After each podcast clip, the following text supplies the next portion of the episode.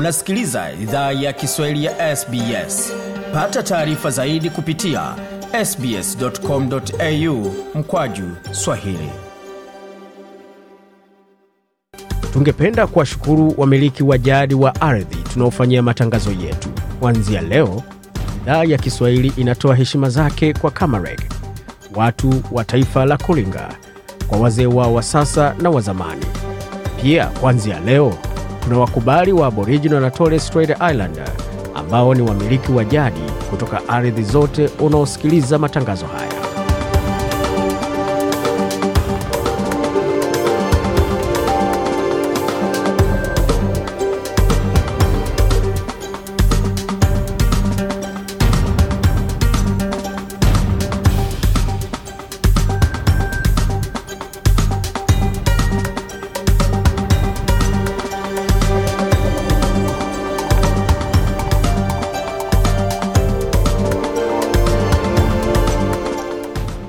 Jambo pote lipo na karibu katika makala idhaa ya kiswahili ya sbs uko na migode migerano tukuletea makala haya kutoka studio zetu za sbs na mtandaoni. Anani ambao ni sbs.com.au mkoa juu swahili. Tukielekea mengi ambayo tumeandalia kwa sasa tupate muktasari wa habari tujue ni yapi ambayo yamo katika makala ya leo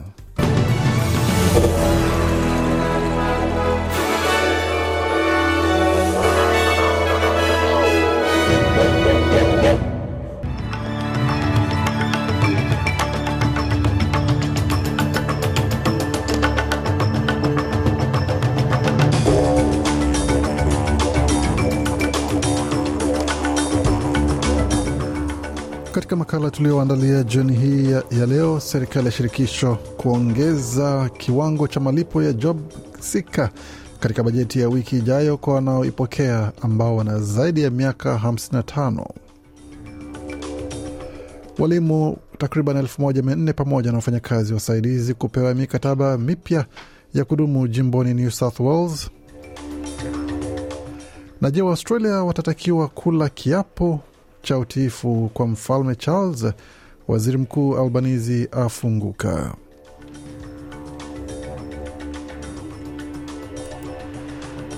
Na katika taarifa za kimataifa, WFP yaanza tena utoaji wa huduma nchini Sudan baada ya siku kadhaa za machafuko huko. Nchini Kenya, zaidi ya waumini mia moja wa dhehebu walifariki kutokana na njaa. Uchunguzi wa kitaalam wathibitisha na tukisalia katika ukanda huu wa Afrika Mashariki, Rais Ruto na Samia waahidi kuboresha maslahi ya wafanyakazi katika hotuba za Mei Mosi. Na katika ligi kuu za dunia kote duniani, mbichi na mbivu zaendelea kubainika. Hapa nchini Australia, basi maandalizi yaendelea kwa atakayeshiriki katika kombe la A-League. Vilevile Arsenal kujua hatma yake hapo kesho alfajiri, iwapo iwapo wataweza kutetea ubingwa ama wataambulia patupu kwa mara nyingine.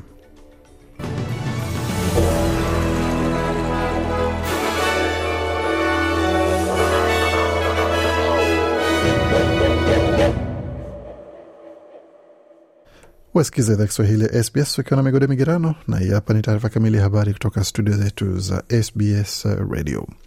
Serikali ya shirikisho imedokeza uwezekano wa kuongeza kiwango cha malipo ya job seeker katika bajeti ya wiki ijayo kwa wanaoipokea ambao wana zaidi ya miaka 55. Waziri Mkuu Anthony Albanese kabla alikuwa ametupilia mbali ongezeko ya malipo hayo kwa kila anayepokea malipo ya ustawi, licha ya wito kutoka kwa baadhi ya wabunge wa chama chake. Mwekazina Jim Chalmers alieleza shirika la habari la Radio National kuwa wakati hatua za kupunguza shinikizo za gharama ya maisha katika bajeti hazitatumiwa tu katika sekta moja, kuna sababu maalum za kiuchumi ambazo ziko nyuma ya jeki kwa malipo ya job seeker kwa watu wenye zaidi ya miaka hamsini na tano. Huyu hapa na maelezo zaidi. The group that's most likely to be long-term unemployed are people over 55 Anasema kundi ambalo lina uwezekano wa kutoajiriwa kwa muda mrefu ni watu wenye zaidi ya miaka 55. Kundi hilo linatawaliwa na wanawake. Sehemu tata zaidi ya umma isiyokuwa na ajira kwa sasa ni wanawake wenye zaidi ya miaka 55. Kwa hiyo hilo ni suala lingine ambalo watu wanastahili zingatia, alisema bwana Chalmers. Na idara ya elimu ya New South Wales inatarajiwa kutoa uhakika wa ajira kwa takriban walimu elfu moja mia nne pamoja na wafanyakazi wasaidizi kama sehemu ya mpango wa kuajiri na kuhifadhi kwa shule. Idara hiyo itaandikia takriban shule za umma mia mbili hamsini kuwahamasisha ama kuwahamisha walimu wa mpito na wafanyakazi wengine katika mikataba ya kudumu. Mradi huo una lengo la kuhamisha idadi ya walimu wa muda elfu kumi pamoja na wafanyakazi wasaidizi elfu sita katika mikataba ya kudumu katika hatua ya kwanza. Hatimaye itafanya nafasi elfu kumi na sita ziweze kudumu kufikia mwaka elfu mbili ishirini na nne. Wakati huo kiongozi wa New South Wales Chris Minns amesema kwamba mpango huo una lengo la kushughulikia janga la walimu kubakia katika shule za umma na The minimum the New South Wales government can do is to explain to school teachers in the education system that they're wanted. Anasema kiwango cha chini ambacho serikali ya New South Wales inaweza fanya kuwaeleza walimu katika mfumo wa elimu kuwa wanahitajika na wanatakiwa na kuwa wana kazi ya kudumu mwaka kesho ndani ya mfumo wa elimu wa New South Wales. Shule za kwanza 255 zitakazo faidi zitajumuisha zile ambazo zina mahitaji makubwa zaidi, maafisa wa elimu wa kiaborijina pamoja na shule zenye uhaba wa wafanyakazi pia zitakuwa katika mstari wa mbele. Katika taarifa zingine, waziri mkuu Anthony Albanese amethibitisha kuwa mfalme Charles amepokea mwaliko wa kutembelea Australia, ila bwana Albanese ambaye ni mtetezi wa muda mrefu wa jamhuri nchini Australia amekataa kujibu kuwa kwa wazi alipoulizwa kama Waaustralia watastahili kula kiapo cha utiifu kwa mfalme.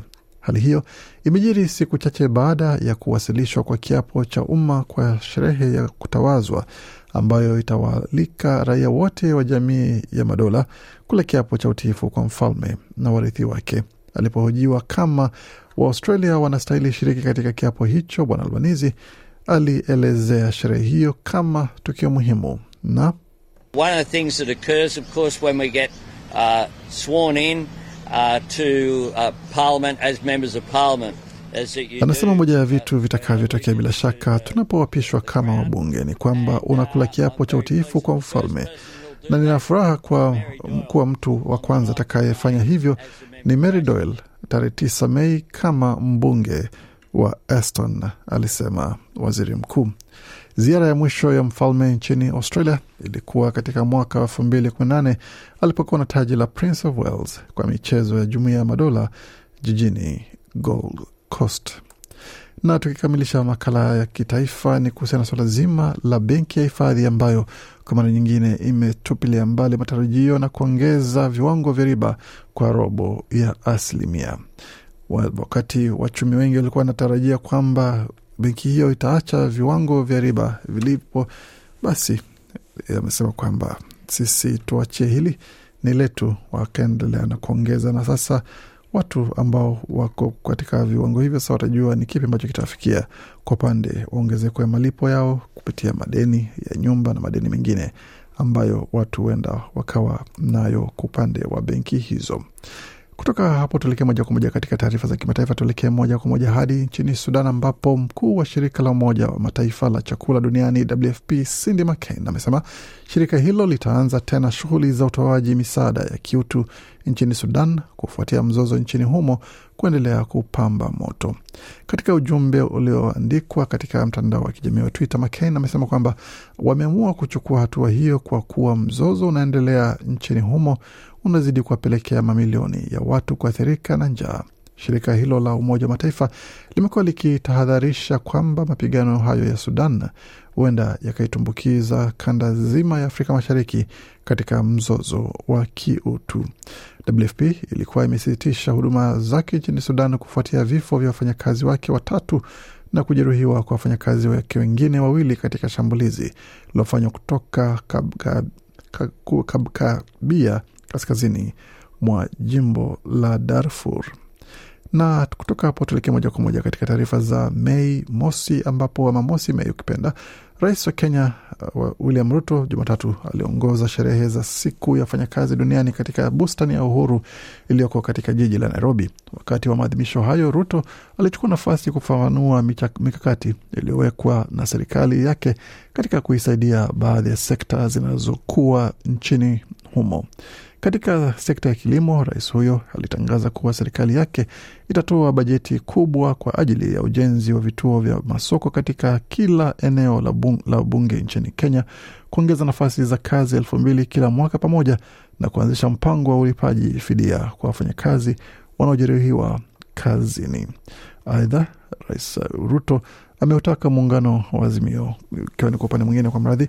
Uh, maadhimisho ya sikukuu ya wafanyakazi nchini Kenya yamekuja wakati hali ya kisiasa nchini humo inayumba kutokana na azma ya muungano wa upinzani wa Azimio wa kuanzisha tena maadhimisho maandamano ya kila wiki ambayo imetishwa ajenda ya serikali ya kuimarisha uchumi. Aidha, Rais Ruto ameutaka muungano wa Azimio kuepuka ghasia na uharibifu wa mali huku akilitaka kundi linaloongozwa na kiongozi wa upinzani Raila Odinga kuzingatia mazungumzo ya pande mbili bungeni. Wakati huo nchini Tanzania, wafanyakazi wameahidiwa kurejeshewa mfumo wa nyongeza ya mishahara wa kila mwaka ambayo ilikuwa imesitishwa miaka saba iliyopita na alikuwa rais wa awamu ya tano John Pombe Magufuli. Wafanyakazi hao pia wameitaka serikali kusimamia utekelezaji wa sheria za kazi ili kuleta usawa wa haki na haki katika maeneo ya kazi na kuepuka na tabia ya kuongeza mishahara kama hisani. Kutoka hapo tuelekee moja kwa moja tusalie nchini Kenya tena ambapo uchunguzi wa kwanza wa kitaalam kwenye maiti zilizogunduliwa katika makaburi yanayohusishwa na mchungaji wa Kenya anayeshukiwa kuwahimiza waumini kujinyima chakula hadi kufa ulithibitisha njaa kama sababu ya vifo hivyo, maafisa wamesema Jumatatu. Wataalam waliofanya uchunguzi wa kwanza kwenye zaidi ya mili mia moja iliyofukuliwa katika msitu wa pwani walichunguza watoto tisa wenye umri wa miaka mmoja hadi kumi pamoja na mwanamke mmoja. Katika nukuu ya taarifa iliyotolewa na baadhi ya wafukuzi hao, wengi wamesema kwamba wengi wao walikuwa na ishara za njaa. Mtaalamu mkuu wa serikali Johansen Ozor alisema baada ya uchunguzi wa maiti kufanyika katika chumba cha kuhifadhi maiti katika mji wa Malindi. Katika nukuu nyingine ni kwamba alisema kwamba tuliona ishara za watu ambao hawajala, hawakukuwa chakula tumboni, kiwango cha mafuta mwilini pia kilikuwa ni kidogo, aliongezea na lakini Odoro aliongeza kwamba kutokana na kile tunachosikia kulikuwa na dalili kwamba walikufa kwa kufunikwa mapua na vinywa vyao. Hiyo inaweza kuwa sababu ya kukosa hewa. Hilo lilionekana kwa watoto wawili, asema hivyo. Na katika kisa hicho ambacho kilizuka mwezi uliopita na kulishangaza taifa hilo lenye imani kubwa ya kidini, kiongozi wa dhehebu Paul Mackenzie Nthenge anashutumiwa kwa kushawishi wafuasi wake kufikia kwa Mungu kwa kujinyima chakula.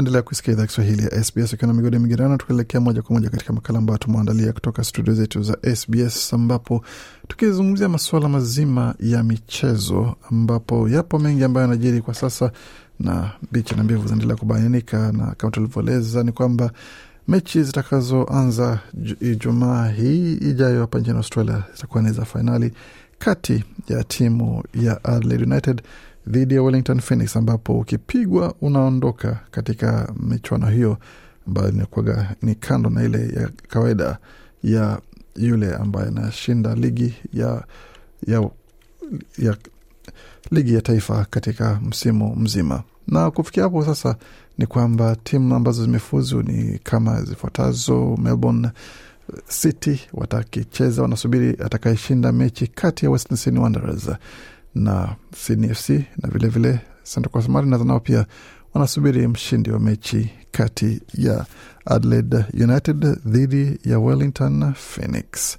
Na katika mechi zingine za ligi kuu ya Uingereza ni kwamba Chelsea wataingia dimbani kesho alfajiri dhidi ya Arsenal ambao wana uwezekano kuweza kufufua msimu wao iwapo watapata ushindi dhidi ya Chelsea ambao kwa miezi kadhaa sasa wamekuwa na misururu ya matokeo mabaya.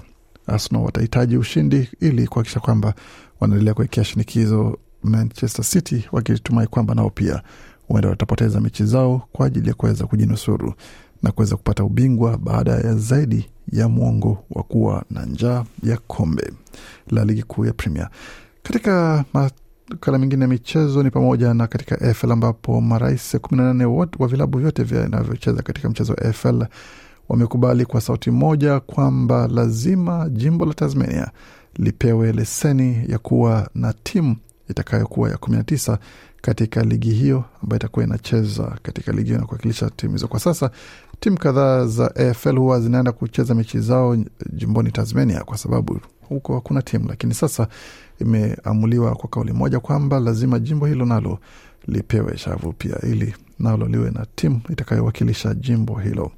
Katika taarifa za michezo ya tenis, ambapo uh, mchezaji kutoka Australia Alex de Minaur amebanduliwa katika michezo ya wazi ya Madrid katika mechi ambayo ilikuwa ni ya kufuzu baada ya kuwa katika hali mbaya. Alibanduliwa na mchezaji ambaye ni nambari moja mia ishirini duniani kutoka Urusi, Aslan Karatsev ambaye alimcharaza Deminio katika seti tatu zikiwa ya kwanza sita tatu nne sita, lakini akarejea kwa nguvu katika kushinda seti ya tatu na ya mwisho sita nne, hali ambayo basi imekuwa ni mbaya sana kwa matokeo kwa upande wa vijana wa Australia. Katika mechi hiyo ambayo itakafuata sasa, Karatsev atamenyana na Mrusi mwenza Daniel Medvedev ambao alimcharaza Mrusi vilevile vile Alexander Shevchenko katika seti zikiwa ni mbili. Alipoteza seti ya kwanza nne sita, lakini akashinda seti ya pili sita moja na kushinda seti ya tatu na ya mwisho tano kwa mradhi saba tano. Katika mchezo wa raga ama NRL ukipenda, mchezaji half, halfback wa Newcastle Jason Hastings amesema kwamba anaamini kwamba mchezaji mwenza Kellen Ponga amepata funzo kali kutoka kwa Paramata katika mechi ambayo aliweza kupata kichapo pamoja na mafunzo kadhaa ya mchezo huu ambapo Newcastle Knights ama Jets walipoteza mechi yao kwa alama zikiwa ni 43 kwa 12. Mchezaji huyo Jackson amesema kwamba ni funzo muhimu kwa kijana huyo na bila shaka litamfanya awe bora zaidi katika mechi zijazo pamoja na katika changamoto za State of Origin ambazo zitakuwa hivi karibuni.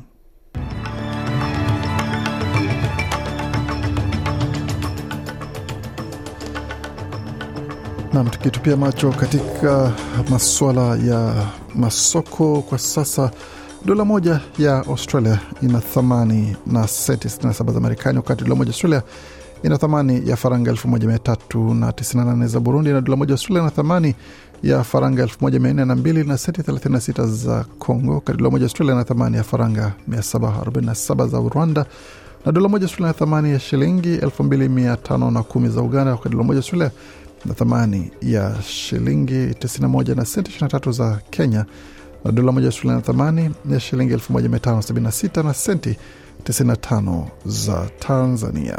Katika utabiri wa hali ya hewa kwa sasa, tukianzia katika jiji la Adelaide ambapo nyuzi joto pale ni 15.9, wakati mjini Brisbane ni 20.2, Canberra zikiwa ni 11.5, Darwin 31.9, wakati Hobart ni 12.3 na uwezekano wa manyunyu mvua. Perth 24.4, wakati Melbourne 16.4 na uwezekano wa mvua pia le, pia, na Sydney ni 19.1 ndizo zinahusika katika eneo hilo ama jiji hilo. Mengi zaidi kuhusu yale ambao umesikia, bila shaka unaweza kupata kwenye tovuti yetu ambao ni sbs.com.au mkwaju Swahili. Tupate pumziko fupi, kisha tutarejea tena hewani makala mengine ambayo tumeandalia kutoka studio zetu.